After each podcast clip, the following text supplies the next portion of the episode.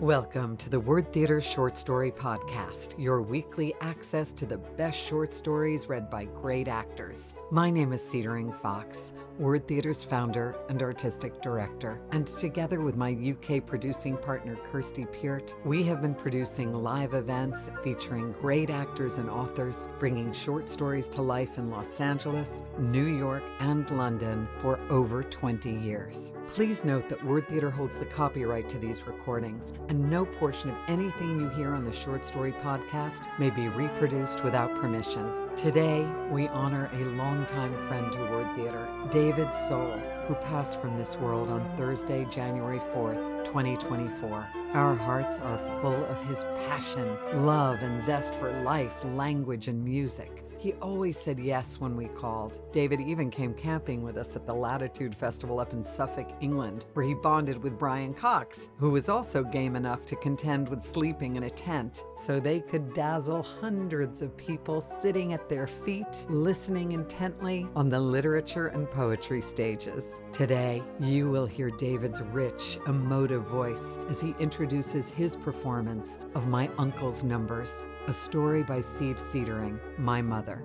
David Soul, perhaps best known for playing Hutch in the hit series Starsky and Hutch, had a widely successful musical and acting career spanning nearly 60 years. David first broke into the world of entertainment as a folk singer in Minneapolis, which led to appearances singing on The Merv Griffin Show in New York. David's first TV role was in 1966, appearing in the show Flipper. David appeared in over 30 TV shows, 15 movies, he released 10 albums, starred on the West End, and lent his voice to countless programs. But most importantly, to my Word Theater producing partner and myself, and everyone, all the actors and authors who had the great pleasure of working with him at Word Theater, David had the world's greatest laugh.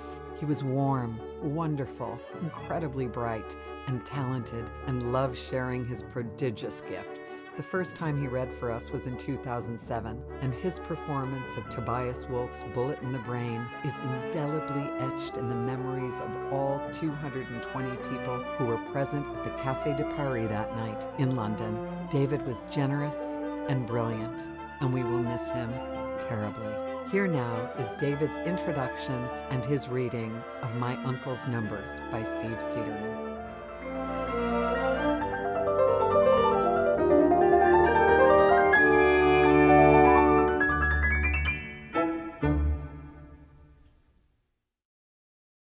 Walking in the shoes of this fascinating character, I took a journey with him through an incredible life and yet one with which I felt I could identify. Cedering's depiction of this Swedish man who immigrated to America and lived life fearlessly, proudly, even brashly, while harboring a secret tender regret, is authentic and haunting. After reading this piece, I'm not surprised to learn that Siv Cedering was a renowned Swedish American author and poet. Her uncle's voice is clear, strong, and above all, passionate. And for me, well, I, I felt as though he was speaking through me. So please just sit back and enjoy. My uncle's numbers. Esther Hallman was the best. We never had words, never, never, not a single bad word. But I knocked her up. I didn't know I knocked her up. When my mother was in the hospital in Jokkmokk, Esther visited her every day. I guess she was stuck on me from the beginning. Me? Well, when I was up there racing, skis. Sure, I was good. I came in third that time. I was just 16. Usually I came first um, in Lapland. I was working on the railroad and could lay 53 ties a day. That was a record in Sweden. About 10 years later, when I was in Canada, someone beat it. They say 57. But while I was in Sweden, I held the record. So when this bastard told the cop that I'd left work early one day, I beat the bastard up. I didn't leave my job. I was working on contract and had already laid 40 ties, the fool. Sure, I was drunk when I beat him up, so they put me in jail for seven days. When I got out, I went right to the railroad station where that bastard's father was station master, and he sat behind the glass window. And when he looked up and asked me what I wanted, pow! Right through the window. Well, I didn't knock him out, but boy, did he fly back. and the glass, oh, you should have seen it. I knew they'd be after me and that the police would be smart enough to check the train station. So I walked through the woods to a place where the train had to slow down. And when it came, I waited for the last car and swung myself aboard. I went to Galivar, where my mother had a sister. But I was afraid they would catch up with me there. So after three days, I took the train all the way to Stad where mother had another sister, Hannah. Now, Hannah was not neat like my mother. But never mind, she was good. The whole family was. And they helped me get my job digging potatoes. But digging potatoes was no job for someone like me, so I went to stay with another aunt in Göteborg. Her husband got me a job as a longshoreman. And we were supposed to shovel up coal and carry it in boxes. And I thought, well, that's easy. I was strong and fast. Everybody noticed. But when I was almost done, I saw the smaller pieces were left and had to be picked up by hand. Well, the other guys laughed. But one man, one who was a good man, said, I can see you're a greenhorn. Let me show you. And he did. And then I got a job mixing cement, which I already knew how to do, so I made good money seven crowns an hour. Now, not seven crowns a day, but seven an hour. Now, that's more than a dollar. That was a lot in the 20s. When I had enough, I took a boat to America. My mother died when I was two days out to sea, or was it two days after I got to New York. I can't remember. I can't remember everything. Her hair was so long, she could sit on it. And she was so kind. It makes me want to cry when I think of her. They say our dog, Jack, missed her so much that he howled on her grave every night, and they had to shoot him. But my father that was a son of a bitch. I had to start working when I was six. Six! I had to do the rowing when I went fishing. And in the winter, I had to push the sled full of fish all the way home, 20 kilometers. Sometimes I did it on my skates. 20 kilometers there and 20 kilometers back is too far for a kid. And I had to carry in all the wood for heating the house and for cooking and, and stack it and chop it and I was supposed to work on a farm outside of North Dakota. But I jumped off the train outside Chicago and went to Canada. and then west. And I was made to shovel shit. First, I logged. Right after the first week, I did everything on contract. I saw what the other guys got done and I knew how much they got paid. So I went to the boss and I told him I wanted to be paid per tree. I had seen him watching me work, so when he said no, I said, I quit. So, of course, he kept me on, on contract. He was no fool. I logged over the Yukon and British Columbia. Sometimes it was 50 below zero. You know how to survive when it's 50 below zero? Uh, you dig a large hole in the snow and you cover it with logs. And on top of them, you put branches. Spruce is nice to sleep on. And then you build a fire under the logs so the heat slants toward the place where you sleep. That's how you keep warm. And keep the wolves away, too. I mined all along. And for three years, I was on a fishing boat as a cook. Those guys never ate better. sure, things were tough. Nothing's easy. During the Depression, I had no money for food for 12 days. For 12 days, I walked across Vancouver Island and ate whatever I could find. Worms, I could eat anything. Seagulls don't taste very good, but you can eat them if you have to. Now, I figured Sweden couldn't be much worse. So I beat a freight from Vancouver to Montreal on top of the boxcars, me and another guy. And then on to Halifax. And when we got to Stockholm, we went right to the place where Esther worked Dahlberg's restaurant. I had the address, Schmalgrund 2. I can still remember the meal we had a filet of beef with horseradish sauce. You bet it tasted good. Esther and I had some good times. Only good times. She liked to dance too. I remember we went to the Grand Hotel and danced and danced. And they were playing the Charleston, and when my legs were good, I just couldn't keep them still. And, and everybody wanted to know who I was, and all the elegant ladies wanted me to teach them the new steps. But I danced mostly with Esther. You should have seen us. But the Yardings man, what's the word in English? I, he was after me to sign up in the army. So I took off. People were starving all over America, but that was better than being in the service or in jail. I had been in Stockholm for six months. She wrote me, but I didn't get the letter for months.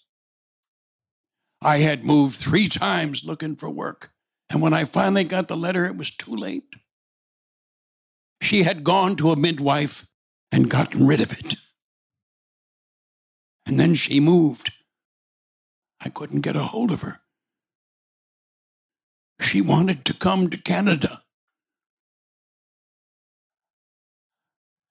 I was I was her first. I know. I saw the blood. She was a good girl. Well, then, then I began making beer and uh, hard stuff. Got very busy. Hell, I, I made the best stuff in all of Canada, just like it said in that newspaper clipping you saw. And it was shipped all over the country to the United States, too. Now, this was during Prohibition. And I supplied all the bootleggers all around uh, Vancouver, that's for sure. It was the purest stuff made in the whole country, like the damn paper said. And they looked for me on the, the long for the longest time. I had a house on a hill in West Vancouver with a still upstairs so the booze could run down and be bottled downstairs. And then one day when I was driving off on a delivery, I saw this car in the rearview mirror and gunned it, and you should have seen us and up and down hills and speeding around curves. It was a hell of a chase.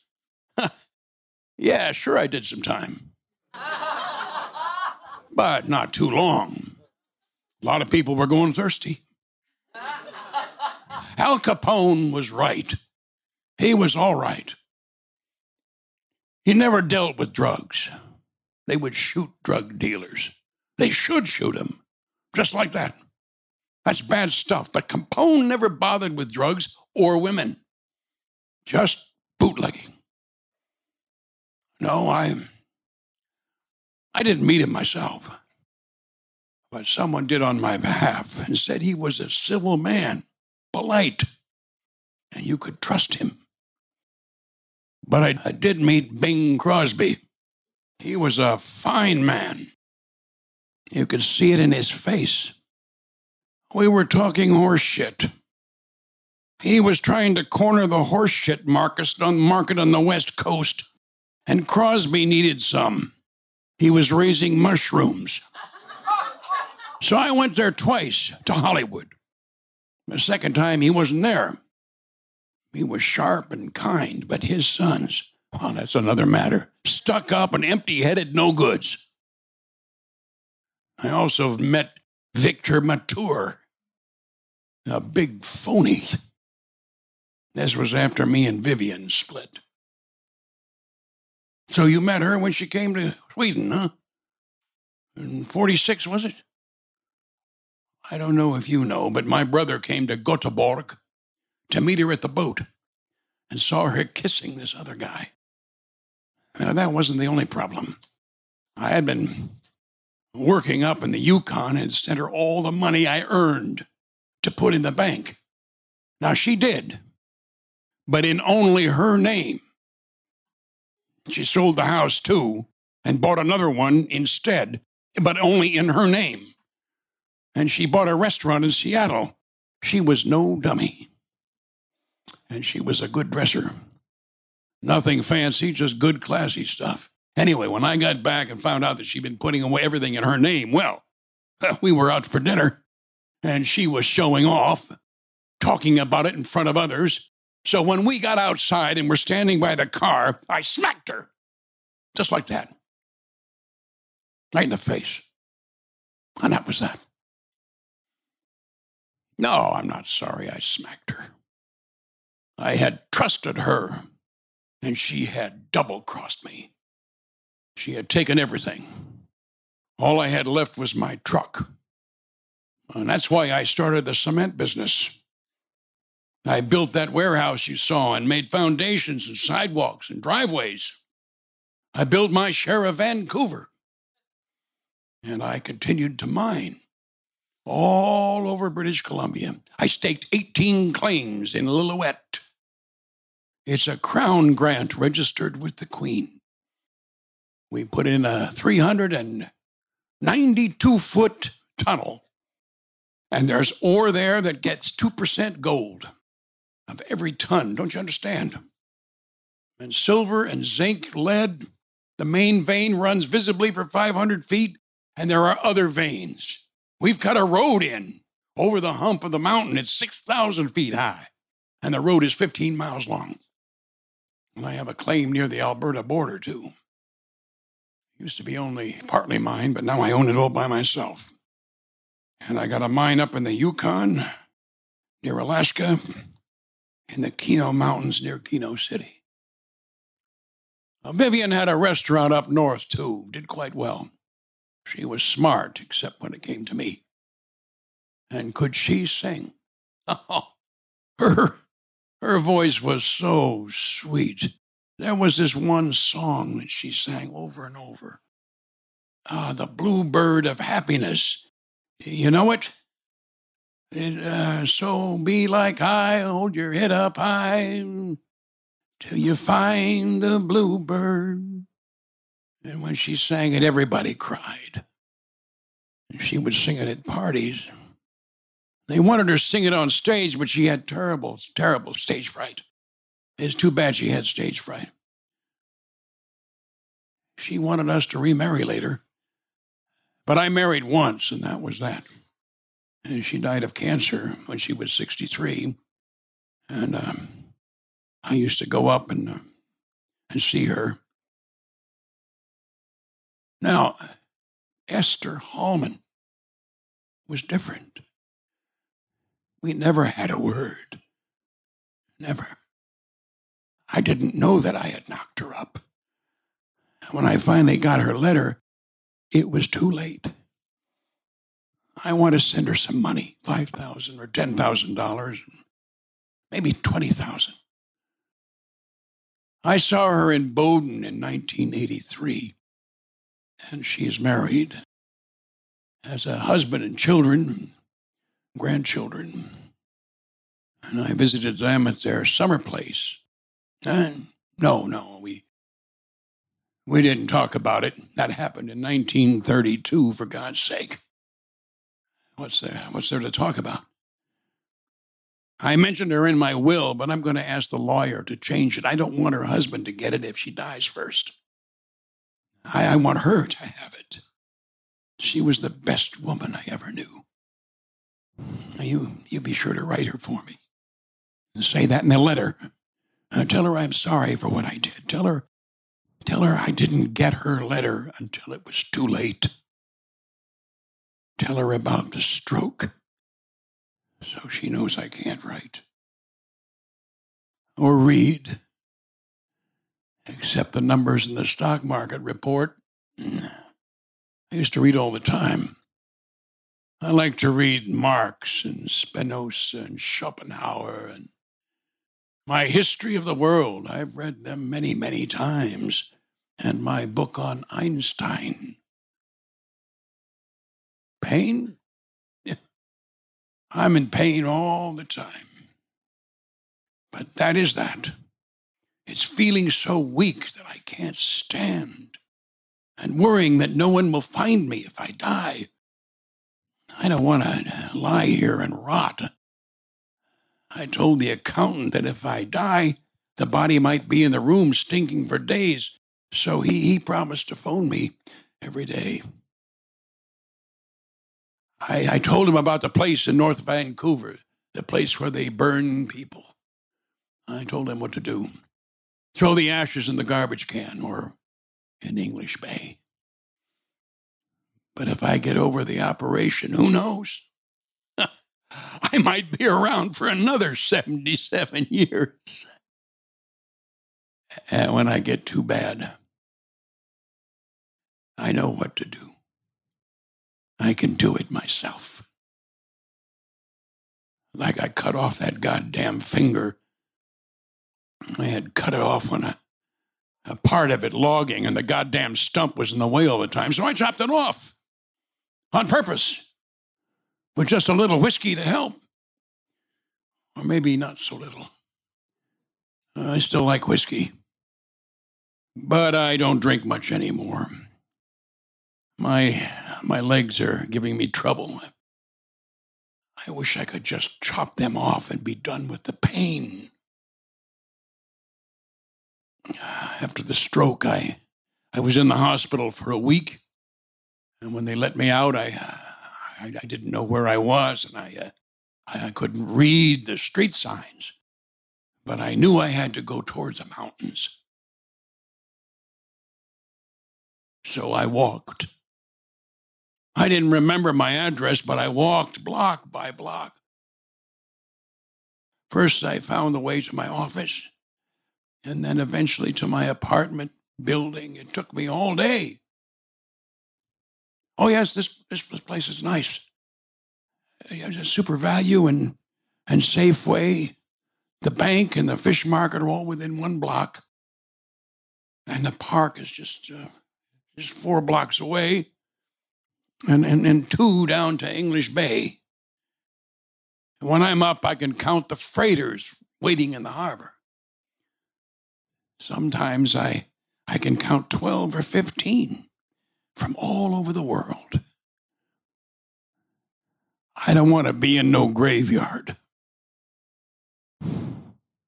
I want to burn. Put the ashes in the garbage can. What do I care? Or throw them in the English Bay salt shock. I don't want no funeral arrangements.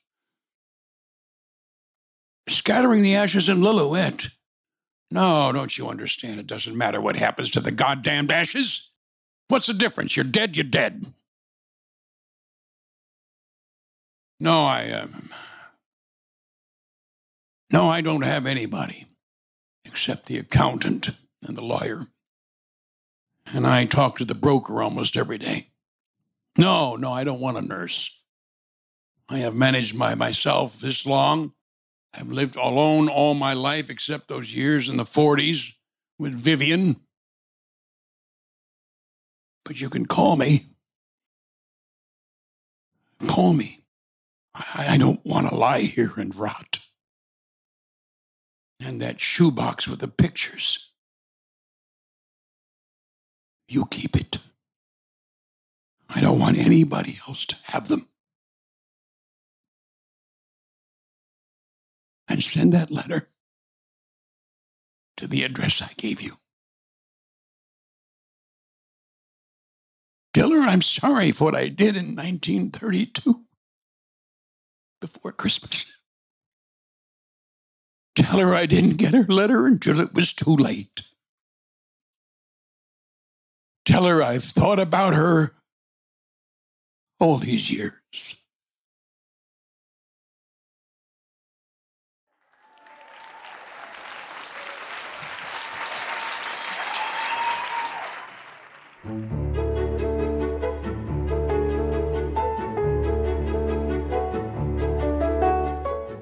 Hope you have been moved by David's performance of My Uncle's Numbers by Siv Cedering. If you are a patron or enthusiast member and would like to see other of David's performances, head over to wordtheater.org and visit your members area. And by the way, if you're not yet a contributor, please become a member. It's never too late. A little about the author. Born in Sweden, Siv Cedering was an acclaimed poet and author who published 22 books of poetry and fiction. She was also a painter, composer, screenwriter, and translator. One of her novels, Oxen, was adapted into a film titled The Ox, which received a nomination for the Academy Award for Best Foreign Film. Directed by Sven Nykvist, Ingmar Bergman's cinematographer, it starred Liv Ullmann and Stellan Skarsgård. Siv Cedering also passed from this world much too young.